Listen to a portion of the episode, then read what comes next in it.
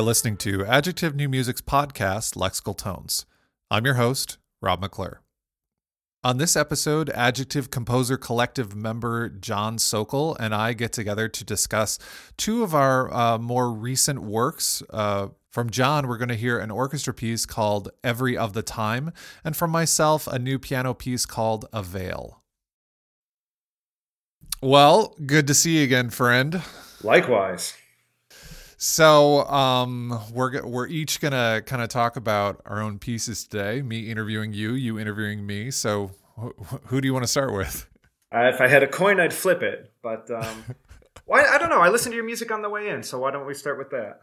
Okay, sure. And I'm really curious about it because, um, you know, following the links that you sent me, I think there's more to this piece than uh, you know than I've listened to, and I want to know all about it. I want to know.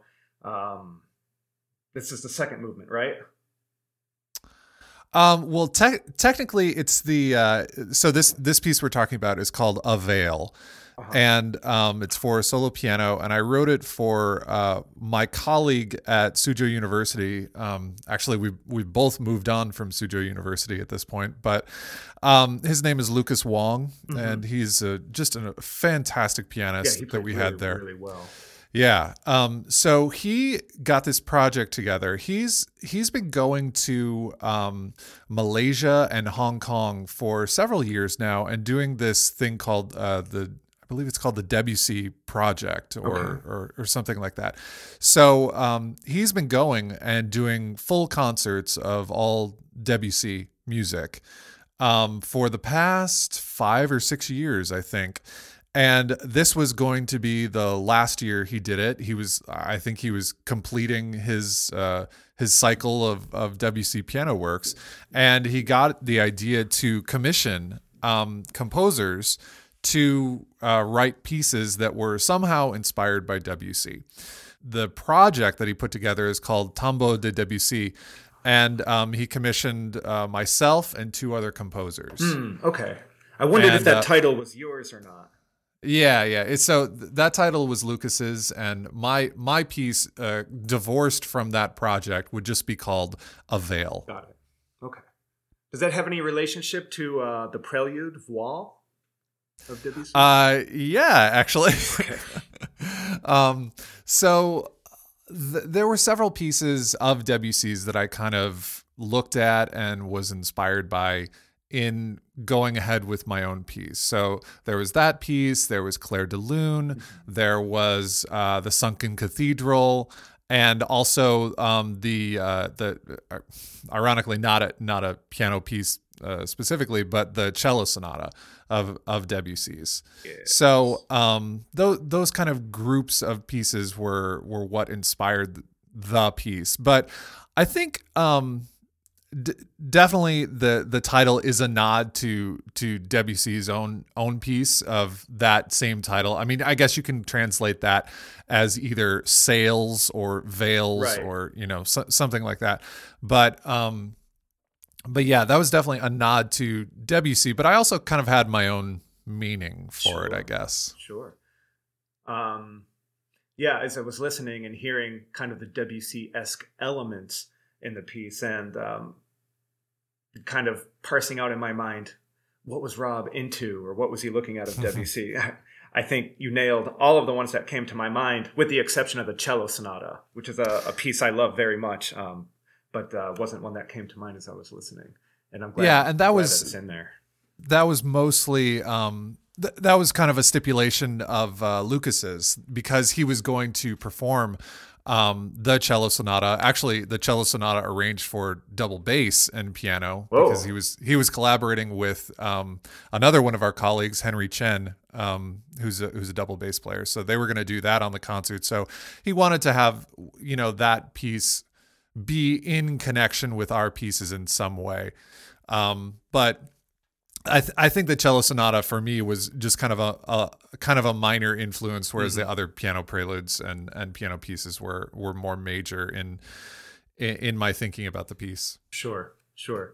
There's that startling moment about two and a half minutes in where the kind of upward gesture of that Clair de Lune comes in, and it's just kind yeah. of fragmented and broken, but insistent on its repetition. That caught my attention the very first time, and then I was like, oh, oh, there's there's more beneath the surface here. Let's listen to, you know, the finer details of, you know, the construction and Debussy's kind of quartal quintal uh, mm-hmm. language, and then um, the whole tones, of course. Uh, but but all in your you know filtered hands, all in your in, in the McClure way of right, right, right. So those um, it's actually really funny that um, I was able to get those Debussy sounds because I, uh, like many of the pieces I've been writing recently, I started off with building a uh, pitch field.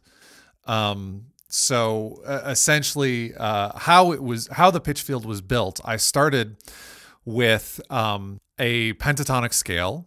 Uh, mm-hmm. Which was uh, not the traditional pentatonic scale that we're used to, but um, the um, uh, the Pelog scale from um, Balinese uh, gamelan. Uh-huh. Because I was trying to I was trying to pull that one of those things as an influence of Debussy because right. he, you know, at I forget the year, but at the World's Fair at some year he heard gamelan and he was very inspired by gamelan and and you know me being a composer in kind of that side of the world um, at the time when this was commissioned um, that was something that I really wanted to pull in. So the scale was the Pelog scale. So if you're if, if you just imagine starting on C, uh-huh. it would be uh, C, D flat, E flat, G, A flat. Got it.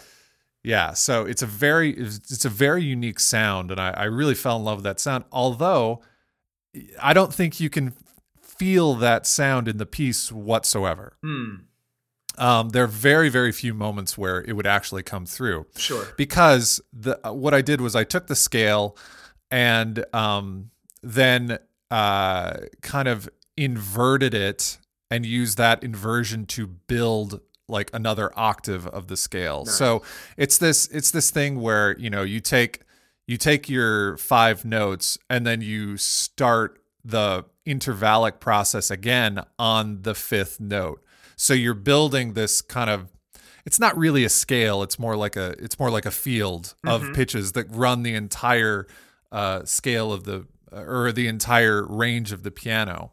So using that scale either in its original form or inversion and then kind of rotating it around the piano, I was able to create this pitch field. But inherent in that pitch field is a lot of whole tone. Yeah which was just kind of a happy accident. Awesome. Um, so so like I was able to find those whole tone ideas, and uh, that I think that's the most overt way that it is connecting to Debussy, other than like the Clair de Lune quote. Sure. Um, and then uh, the the next uh, process or the next thing I did with this pitch scale is something that again I've been doing quite a lot recently is um, I try to find um, uh, harmonic shapes, but harmonic shapes relative to their scale degrees. So if you think about if you think about a major scale or, or sorry a major triad, the scale degrees would just be one three five, right? Yeah.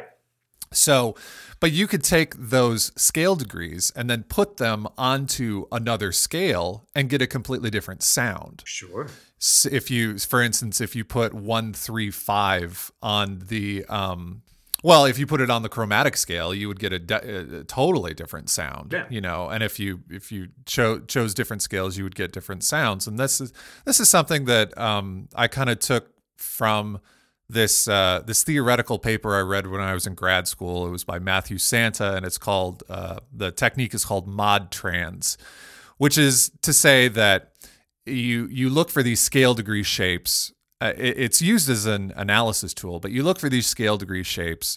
Say like, uh, you know, you start off with like 014 or something, and you're taking that from the chromatic set.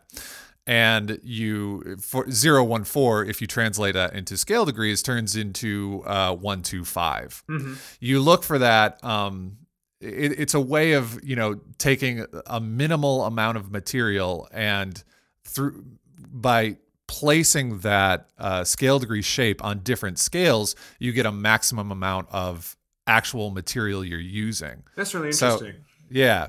So that was that was the process I kind of did. I actually um, I wrote a program in Max that would help me kind of like if I put in this uh, this scale degree shape, it'll spit out every possibility relative to my uh, my pitch field. That's awesome. So then I then I had like these just pages of uh, like basically just chords. Mm-hmm.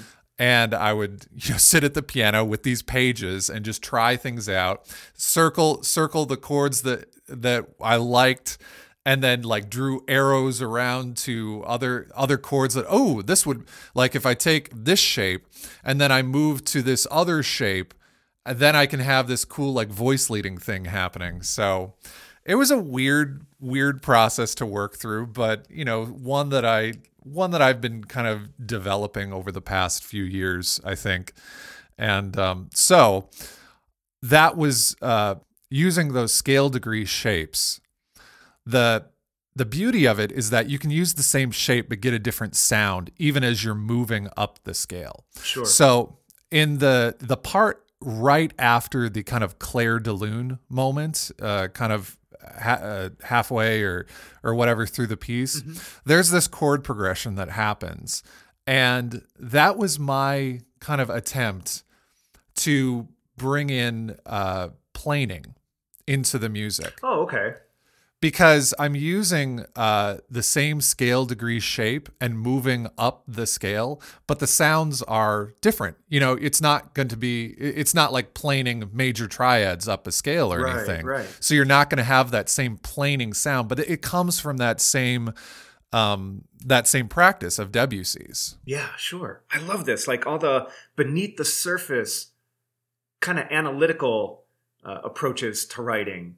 And it's so detailed in your explanations, and it's got complex kind of webs of pitch collections to another. Yet, when you listen to the piece, it has this kind of organic and improvisatory feel to it. You would never really suspect that so much Right. pre-planning or forethought you know to, to the level that you're talking about might have gone into it and i'm so happy to hear that it has because you know clearly it's very thought out and organized Thank you. Um, it was it was really eye opening to me because this this piece kind of represents the culmination of a bunch of different things I've been doing for Mm. you know the past four or five years, and um, it was really surprising to me when I truly stepped back and thought about it.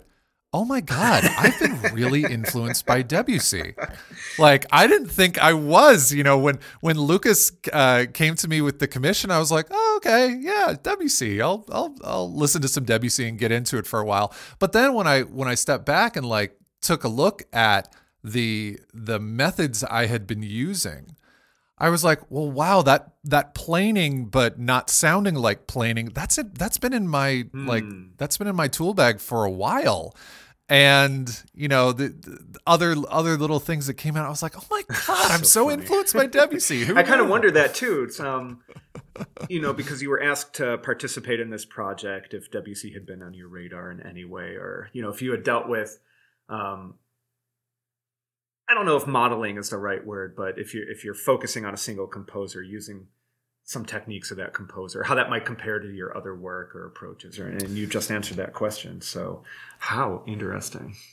Right. And yeah, I mean it it was never in my in my conscious uh, in my consciousness that Debussy would have been so so Hmm. integral to some of the techniques I've been using. Like not not only in this kind of developing pitch fields and, and things like that, but well before that. This is this has kind of been on my radar for a long time. And it, it's just it was it was so eye opening. It was crazy. Self revelations. Yeah, yeah, really.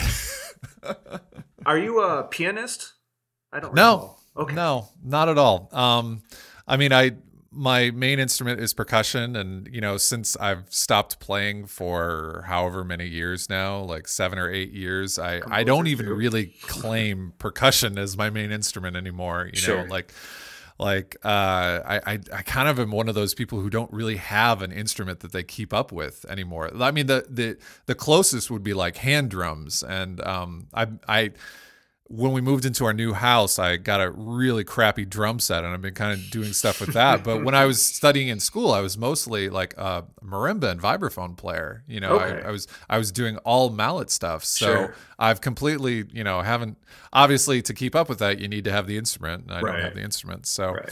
But I did, you know, I did take uh, some piano lessons in high school, and of course, you know, went through the undergrad regimen of piano. But uh, no, I would not consider myself a pianist at all. So you got to avoid the um, the pitfall that composers who are pianists sometimes fall in, which is you know improvising and letting the fingers do the talking and here's my piece kind of thing. Right, right, You yeah. the luxury of being away from the keyboard and saying, "This makes sense at a completely you know compositional and and even academic level, and I know it'll work because I've thought it out." And um, did did you work with Lucas at all in the creation of the piece as you were going through it, or just kind of wrote it and give him the finished draft, and he said, "Great, works, no problem." Yeah, kind of kind of the latter there. Um, Lucas was uh, while I was writing this, he was kind of traveling around the world doing different concerts. So, you know, we kept up on email and um, I I had you know, because I had been his colleague for 4 years, I I kind of knew what he could do. Okay, um, and I I had seen him give per, you know just knockout performances of of Debussy, of other modern works, of you know classical works. So I knew like his skill that pretty much anything I put in front of him, it would be fine. You know, so um, so yeah, there was there was not a ton of interaction between Lucas and I, but um, you know he it, th- th- this was the th- this was the quickest turnaround I've ever had for something. So I gave I I sent him the piece in uh, December of 2017.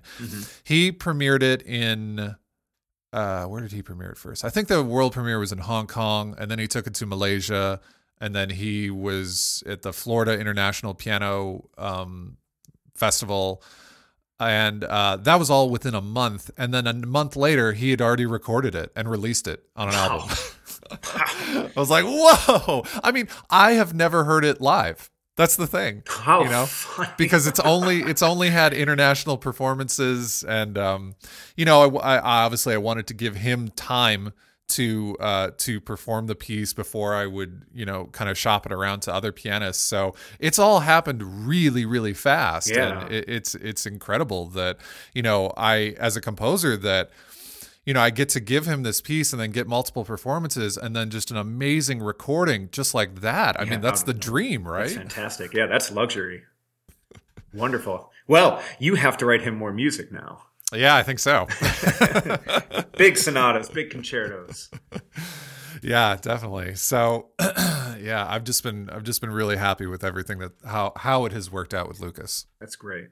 And you learned about yourself in the process. That's, I think, the best thing you can ask for. Yeah, absolutely. Just to, just to mention it, the um the album that he released, it has a bunch of uh, obviously it has a bunch of uh, Debussy uh, piano pieces on it, and then it has the uh, the three pieces that he commissioned um, for this Tombeau de Debussy project. And uh, for for that piece, the Tombeau de Debussy, uh, the three composers, uh, of course, were myself. I have the second movement of this three three movement suite that he created out of our pieces. That's what The I was fir- seeing. Yeah, the first movement um, is uh, called Prologue, and it's called Water Gamelan, and that is by Ming Chi Chan. And the third movement uh, is called Anime, and it is by uh, the composer Yao Chen, who was actually also our colleague at Suzhou University. Now we'll hear Lucas Wong playing uh, A Veil by Rob McClure.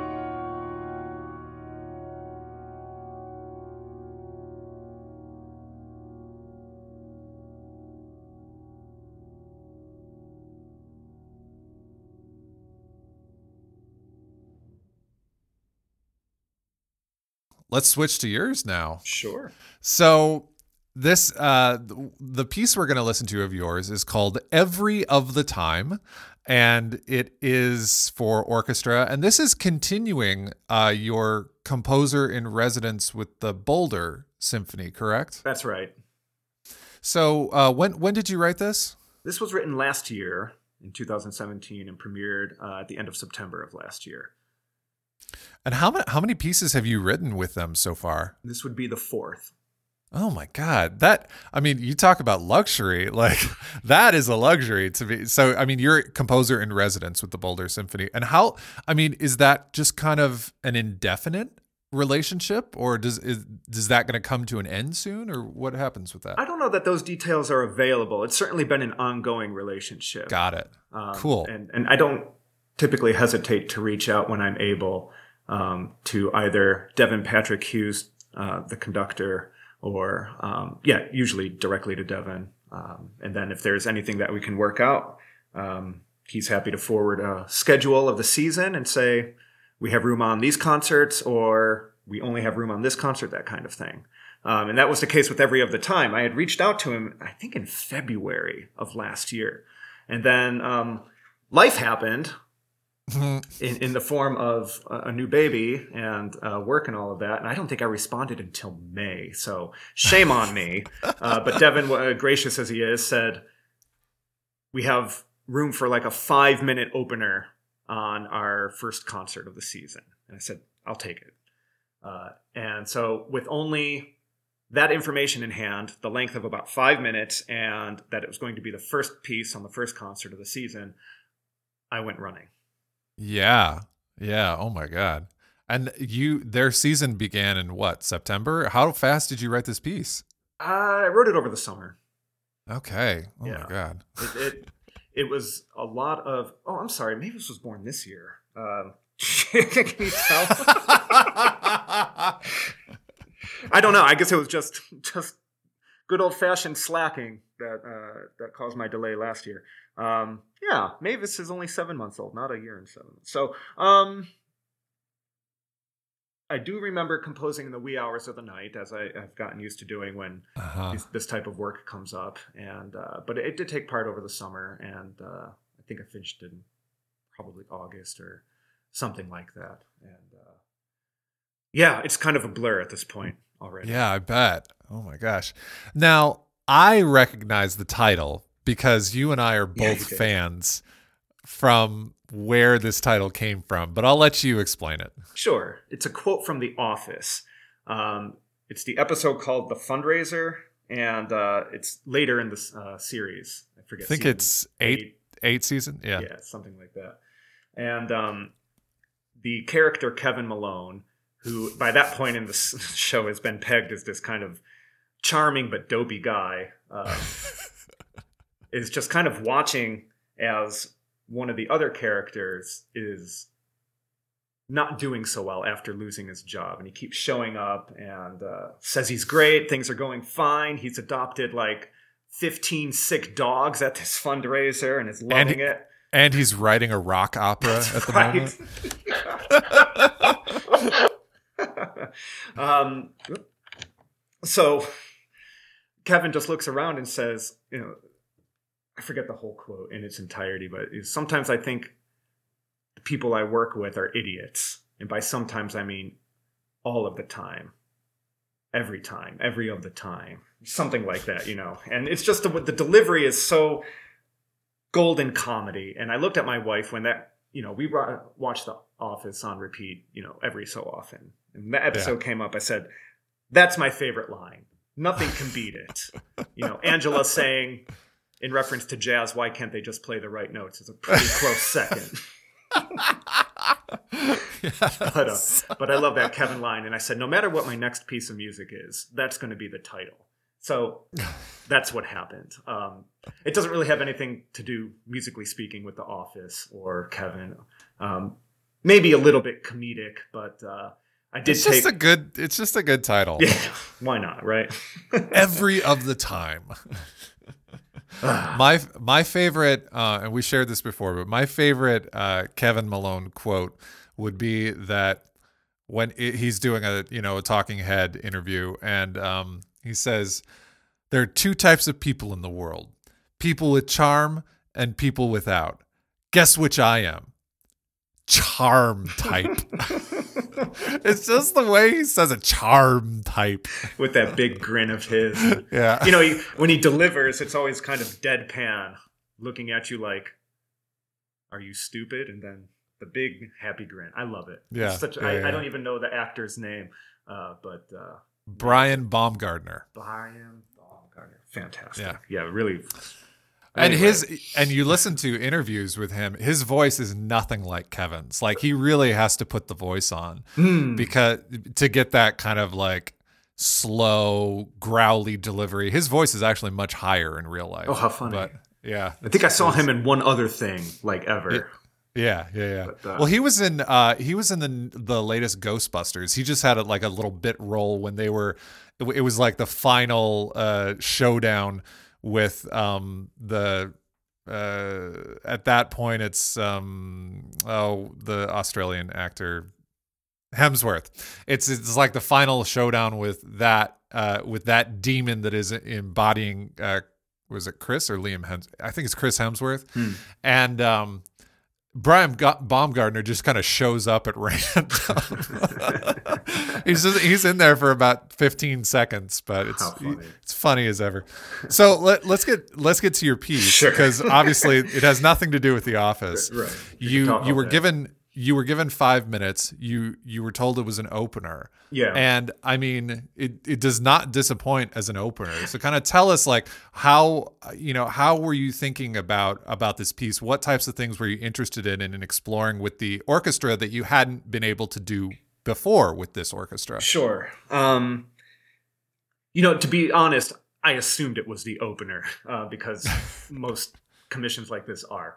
Yeah, that's Um, true. and knowing the space that the Boulder Symphony plays in, which is a, a church, it can get very boomy in there. And I forget that every single time I write something for them. Uh, so I keep telling myself I wanted to write something like quiet, soft, intimate, just let it blossom in the space. And then, oh yeah, this is the opener of the season. So that has to kind of go out the window this time. Yeah. Um, so I wanted something that was like immediately engaging. Um, I had this kind of running, uh, caffeinated thing going on, um, just kind of nonstop action throughout. I wanted to pack those five minutes with as not as much material um, for the sake of it, but just to kind of like uh, see where it took me. And hmm I I wrote about the first 45 seconds or so uh, till I got to that first arrival point. Said, "Oh, okay, this is the material that I'm working with." Um, you know, as I was conceiving ideas and hearing just that running 16th line in the violins, and then I knew I wanted that horn thing on top of it, but I didn't quite know how. Um, and that just kind of blossomed out of that, uh, became kind of composition as as was comfortable to me. But I always feel a little bit more relaxed when I'm writing for Boulder. I, I've written hmm uh, in the past very challenging things for them. We talked uh, a couple years ago about everything all at once um, on, on this podcast series, Right. uh, which is not an easy piece with a lot of meter changes and um, you know complex rhythms and techniques. This I felt was a little more laid back in terms of that approach. Um, there, there's not so many techniques or, or dissonances. I wanted to have fun with it overall. Um, be kind of not so much a dance piece, but just an upbeat piece, energetic all the way from the beginning to the end. Yeah, it, I mean, it definitely has the activity. It has that kind of fanfarish uh, quality about it, especially at the beginning, and then you kind of bring it back towards the end. Mhm. Yeah, definitely. It. I mean, it. It. It. It serves. It serves the uh, the purpose, of course, of of the opener piece, and especially the um, you know, the season opener very very well. Yeah. Good. I mean, Thank you. Boulder is uh, it's is it? A, it's not a professional orchestra, is it? It's not. No, it's community based. I mean, that's that's that's pretty incredible. that I mean that they that they sound that good and they're able to kind of hang with this, you know, with this modern music, and and it does seem like they have kind of a. Uh, I mean, obviously, you don't hear about that many community. First of all, you don't hear about that many community orchestras. Second, you don't hear about that many community orchestras that have a relationship with a living composer. Yeah, yeah. I mean, that's pretty special. Boulder has um, several composers in residence, and most, if not all, of their programs throughout the season have one new work scheduled or commissioned. Uh, so they're very, very in tune with you know keeping new music as um, a proponent uh, in their uh, artistic scheduling, which is just fantastic. The fact that I've written for them a few times, um, I feel very privileged. But uh, uh, you know, I see a lot of new names come in and out, and, and they're just so hip to being on top of like scheduling new pieces, programming new pieces. Um, and they improve every time I hear them. The, it's not always the same players, but they do have kind of a strong core of consistent players from uh, year to year. But they improve greatly each year that I work with them, each year that I see and hear them. And that's just been a wonderful thing uh, to experience and be a part of. How, how does this piece compare to, you know, the other things that you've written either for them or for just orchestra in general? Like mm. can you can you kind of place this within your own um you know collection of works for orchestra? I can try. I like it a lot. Um it's it's easy for me to write smaller duration pieces uh so that was definitely a help here. Um i think it really is because of my experience with the boulder orchestra that i feel very comfortable writing for orchestra and committing to decisions early as a composer and you know fleshing out ideas quickly because um, I, I, just had that much experience writing for that large ensemble. I think of um, what I would consider my first orchestra piece, you know, as a grad student was from 2009 called mm-hmm. A Mythology that was loosely based on creation myths across the globe, um, but with also a special attention to Tolkien's um, fictional creation myth in the Silmarillion. So mm-hmm. uh, that when I went all out and tried all you know the obligatory techniques that a grad student might throw into an orchestra piece. And, um, that has never been performed. It did have the last half of it read or so. So there's some documentation and it works fine, but that was kind of like my point of departure to like, what do I need to do with an orchestra to tweak it to make things clear, um, make techniques and you know combinations and colors work, those kind of things. Uh, so over over time, uh, they've really been developed through uh, my time with the Boulder Symphony, which is which has just been great. And in terms of the pieces I've written for Boulder, I think uh, this might be the most fluid. the The transitions are uh, more seamless. The kind of um, communicative and emotive effects and, and, affection are there in the way that I want them to be. The thing that's still missing in my mind, always in my mind, is like the ending, getting that really like, you know, mm. it's the ending. I'm going to rise to my feet because I can't contain it, you know, like a Rachmaninoff piano concerto or something.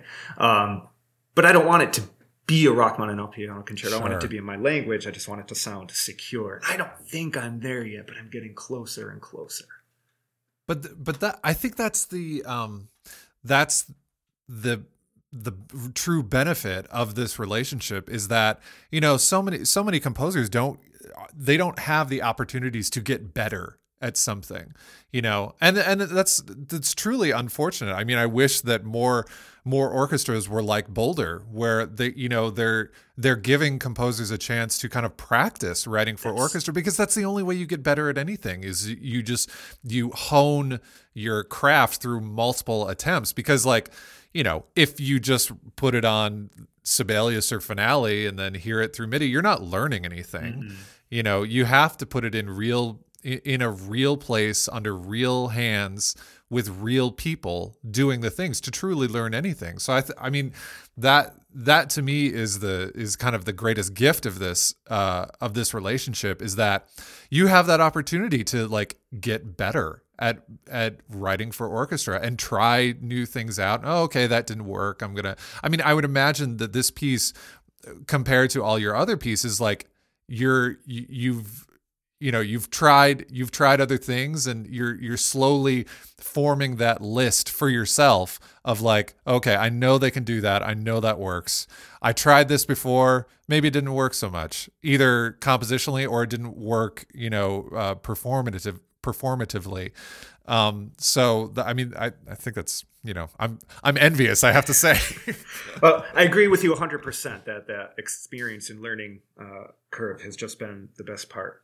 Um, but um, yeah, I, I, make that mental list and that catalog of things that work and don't. And it's the same kind of encouragement I give all my students too. You know, you're going to write a lot of music and you'll find things that work and don't. And get rid of the things that don't work, whether you're conscious of it or not, and build upon the things that do. Except they're they're going from genre to genre. You know, what might not work in a string right. quartet, and then they write a piano piece, or then uh, you know, like some kind of woodwind thing, um, may not have the same impact as writing for the same genre, like the orchestra, over and over again, where you can really refine those techniques. We can't all have uh, position that Mahler had, where he worked his own pieces out with his orchestra because he could. Um, but you know, to, to, have that in mind uh, is, is, kind of a the ideal, I suppose. Yeah, absolutely. Well, uh, let's listen to it now. So we're going to hear the Boulder Symphony, and who was the conductor again? Devin Patrick Hughes. And this is Every of the Time.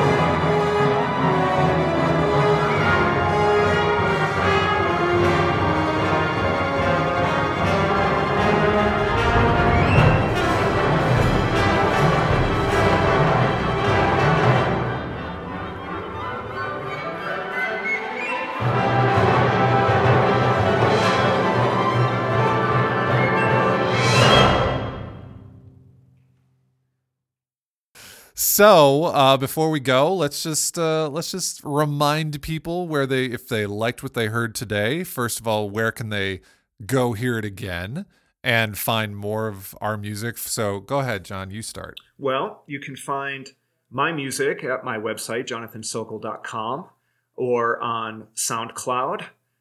And if you're interested in further than that, you can find uh, both Rob and I among our colleagues at Adjective Composers Collective. And the website for that would be adjectivenewmusic.com. Um, and you'll be able to see, you know, all the all the pieces that we have available through Adjective and all the all the other information that uh, is on that website, which is which is quite a lot. It Andrew a does a lot. lot of work. Mm-hmm. Soak it in; it's worth your time. Yeah. and um, you can find uh, more pieces and, and information about me at my website, which is robertwmcclure.com. I am on SoundCloud. I think I can't just you'll you'll be able to find it. You're smart. You've used a computer before. Um, I'm on SoundCloud. I'm also on Bandcamp. Um, and uh, I, I think when SoundCloud kind of felt like it was going to bite the dust, I, I switched everything over to Bandcamp, but right. it rebounded. It, it rebounded. So uh, there are multiple different places to find stuff by me. I'm also on Twitter at at Robert W McClure, and uh, the same goes for Instagram at Robert W McClure. So cool. Thanks for doing this, John. Hey, good thank to catch you. up. Yeah, likewise. Thanks for listening. As always, if you want to find out more about adjective new music or lexical tones, please go to our website, www.adjectivenewmusic.com.